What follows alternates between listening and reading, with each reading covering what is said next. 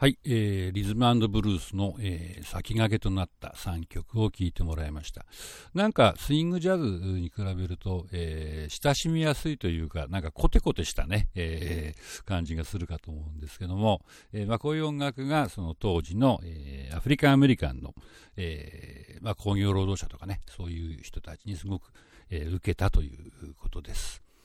で、まあ、こういうのがだんだん今度、えー、戦後、1940年代後半から50年代、60年代となって、いわゆるソウルミュージックになったり、ジェームス・ブラウン的なファンクミュージックになったり、そして、えー、ヒップホップになったりって言って、どんどんこう、つながっていくわけですけども、まあ、ジャズっていうのはちょっとそことはまた別の、えー、動きをするわけで、その話はこの後出てくるかと思います。で次はですね第二次世界大戦期、まあ、1940年代前半と言っていいと思いますけどのに活躍した3人の歌手を聴いてもらいたいと思います、えー、1人目はジョー・スタッフォードっていう女性歌手です、まあ、この人はすごく端正な歌い方をする人ででまあ、あの美貌だったということもあって GI ジョーって呼ばれて GI っていうのは、えー、アメリカの軍隊の兵隊さんの、えー、ことを、えー、俗に GI っていうんですね。G っていうのはガバメント、政府。I はイシューっていうんですけど、ガバメントイシューっていう。うん、ガバメントイシューっていうのは、その、政府が、えー、支給する服とか食べるものとか武器とか、それを GI って言います。ガバメントイシュー。でも全てガバメントイシュー、政府が、え、支給したものを着て食べて、それを武器にしてるんで、えー、兵隊のことをアメリカでは GI って言うんですけど、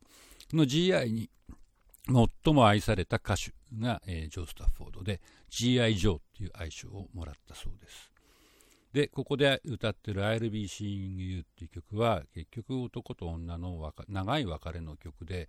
それは恋愛というんじゃなくて、えー、軍隊に行って長く別れて、いつかまたあなたに会えます会えるわよねっていう寂しいわみたいな歌で、まあこれを、えー、戦地でね、えー、聞いてみんな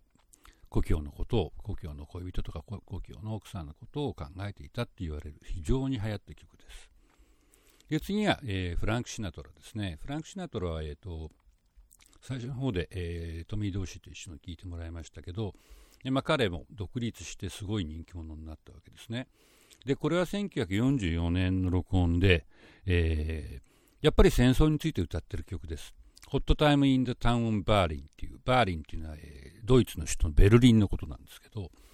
だから、えー、ベルリンに、暑い時期に、ベルリンに行こうぜっていう、つまりその、ベルリンに攻めてこうっていうね、結構物騒なこと言ってるわけですけども、